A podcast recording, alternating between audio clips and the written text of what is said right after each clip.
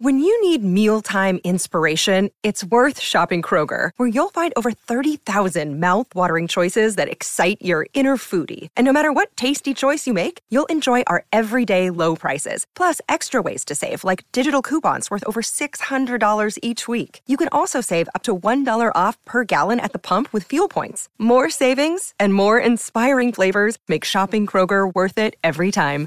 Kroger, fresh for everyone. Fuel restrictions apply.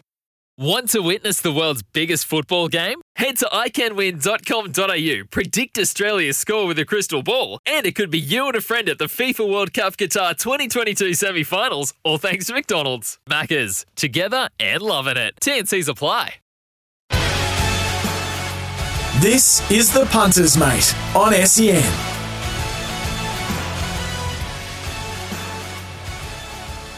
Mark Braybrook and Chris Nelson on this Friday morning. Uh, you know, when you get that first sense of spring, you know, with the cut grass and Yes. the temperature warming up, you get that first sense, I reckon, last week and even Wednesday at Ipswich. You get a feel now that the Winter Racing Carnival is not far away. Well, it's not. No, it's next corner. week. Yeah. But So what I'm right. saying is, you know what I mean? That that taste of Yeah. uh, the really good races, and tomorrow is no different. Three listed races. The Princess uh, for the three-year-old fillies heading towards the Oaks. The Tails for the open class gallopers over a mile. And the Mick Dittman Plate, Mm. of course, featuring Luke Dittman riding Shakiro.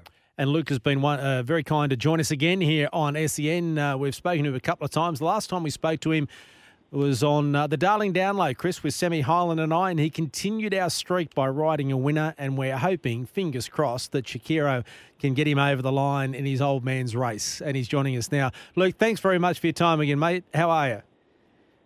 Good boys, yourself. Very Oh, well. You must be very excited about uh, being able to get on board a horse in a race named after your father. It must be a great thrill for you.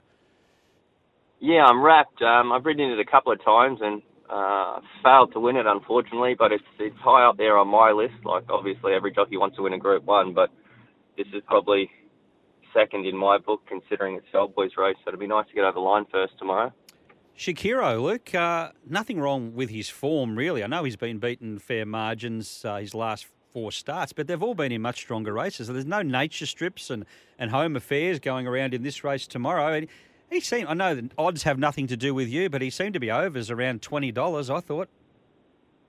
Yeah, I thought the same. Like obviously, uh, you take a quick glance at his form and and it looks like he's run some ordinary races. But as you said, he's behind sort of Wild Ruler and and Nature Strip. Like they're no mugs or horses, and he goes to a race today, which is probably better or will arguably better than the race he's been running in. So. Um, he seems to like Queensland. He's done his best work up here, and if he can uh, find that length or two, I think he'd be right there at the finish. Now, You happy with the barrier? Oh yeah, stack, uh, stoked with the barrier. Um, takes a lot of the thinking out on my part. Like just have him where he's happy. There's a little bit of speed in that race, so um, depending on what Chris wants me to do, but I think he should just be in behind the speed, and, and it's quite easily managed out of barrier three. yeah, you should get a lovely run from there. I mean, there's probably three leaders. Uh, Prince of Boom will probably lead, but there's a couple of others that that'll hopefully take Prince of Boom on a little and and, and make him earn the lead, and give the, uh, the those off the speed, such as yourself, some chance. That's just what I need. If I can camp in behind him, and they put a bit of pressure on uh, the early favourite, and and I can be just in behind him, sort of doing no work, then obviously when uh, when the time comes and he's asked to sprint, he, he hopefully he can run over the top of him. A field of 16 at Doomben, um, Luke, how does that, does that change things? Because that's a pretty big field for Doomben. You know, in your tactics Obviously, wise? it is. Um, look, uh, if if I draw on wider, it probably probably makes a big difference. But like I said, out of three, out of those those inside barriers, you you as long as he jumps, you're sort of guaranteed a good position. Um, you know, horses will be sort of making their move a little bit earlier because you'll have a stack in that field. So it's just positioning him, uh, putting him in a position where I can get clear running at the top of the straight and just make sure he's got enough in the tank to, to find the line. Now, Luke, I know you're tall um, compared to me. Everybody's tall, but uh, I was doing some research online last night, and you're almost six foot. How are you going with the weight battle? Um, oh, it's a question I always get. Uh, I think it's the same as every day. It's never easy. Uh, I was sort of happy to, to finish my apprenticeship and and maintain the weight, now I'm 30 years old and still been able to ride. Obviously, I can't ride 54 week in and week out, but I get some handy rides around the 55 and a half, 56 mark, and I can do that pretty comfortably. And if that's the case, I'm wrapped with how my weight is at the moment. And if that is the case going forward, you'll just keep riding for as long as you can. Yeah, obviously it's a passion. Um, like it's been my entire life since I was sort of five years old, ever since I've seen the old man ride. So as long as I don't have to completely kill myself to do it, and and the rides keep coming, yeah, I, I see myself riding for as long as I can. News during It'd the week. If, uh, Sorry, yep. I was going to say, it'd help if they decide to put the weights up a kilo or so, but that's Yeah. probably not going to happen. But I can be optimistic.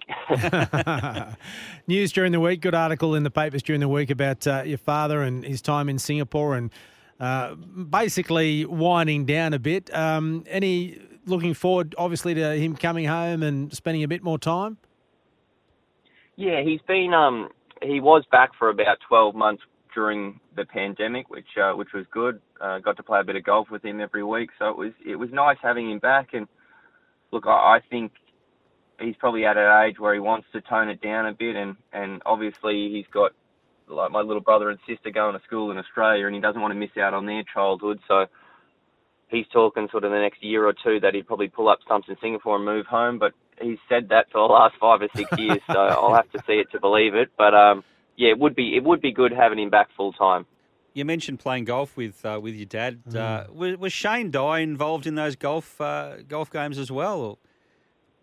Uh, I I haven't played golf with Shane in a while. Um, he's too hard to beat, to be honest. But um, he he's on the coast, and I see him quite regularly. But uh, yeah, there's a there's a school of them that get out towards eight grand that um that like to have a whack. But uh, if you're not on song, you can do a bit of money. That's for sure. Well, mate, I look. I'm, I don't mean to be dropping names here, but a neighbour of mine, a good friend of mine, Greg Ritchie, uh, is a very good golfer, and he's good friends with Wayne Grady. And so I got invited to go and play with him one day at Lakelands, and I just I had a day out. I was playing really well, and grades doesn't hit it very far. Um, so I was keeping up with him and, and going all right. And he sledged me on about the thirteenth hole by saying, "You're not a jockey, are you?" And to, in other words, you're not a cheat, basically, is what he was saying, because my handicap did not match my ability on the day. I was playing better than That's my hurtful, handicap. you know. Eh? Yeah, it is. well, my I point, said that's hurtful, you know. my point being, though, Luke, jockeys have a reputation, though, uh, of being uh, their handicaps being worse than their actual play is. Don't tell me you're like that as well. No, no, I'm off about uh, I'm off about six at the moment. Well, there you go. it probably There matches my yeah matches my ability. But um, yeah, um, I'm sure if we start betting, I want eight. well, I'm off 10. But anyway, when uh, Grade said that, I just couldn't hit it after that. I thought the, He U- got- you see, the, he USP, the USPGA champion thinks I'm a, a cheat by Yeah. calling me that. That's He what got he was to you. saying. And That's I, what was dribble, I dribbled it off the tee and I was useless after. Anyway, Luke, that's another a story for another day. Mate, thanks so much for your time. It's always great to chat to you. You've been so generous with your time here on SEN. And we wish you the best of luck tomorrow. Thank you, boys. I appreciate you having me on. There he is, mate. Uh, Luke Dittman. Yeah, that that just destroyed me.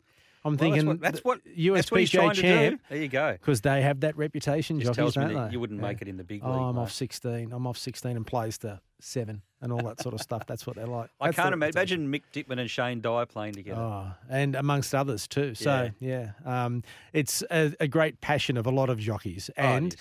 being as competitive as they are, Oh. They don't want to give another jockey an even break. No, it'd probably be worse on course than it is uh, on the race course. The TAB Queensland Racing Carnival featuring Stradbroke season is where champions emerge. Gamble responsibly. Call 1 800 858 858. We've got follow, fold, or forgive after the news, which is not far away. We'll also get the latest betting markets with Scott Cross from CrossBet. Plenty of other good sport around this weekend, and uh, your tips for what promised to be a, a very interesting weekend of racing. Yeah, a really good day's racing at, uh, at Doomben tomorrow. The weather looks pretty good. I think Mm. we'll be racing on a good track and some very good horses to go around. A break and back with more.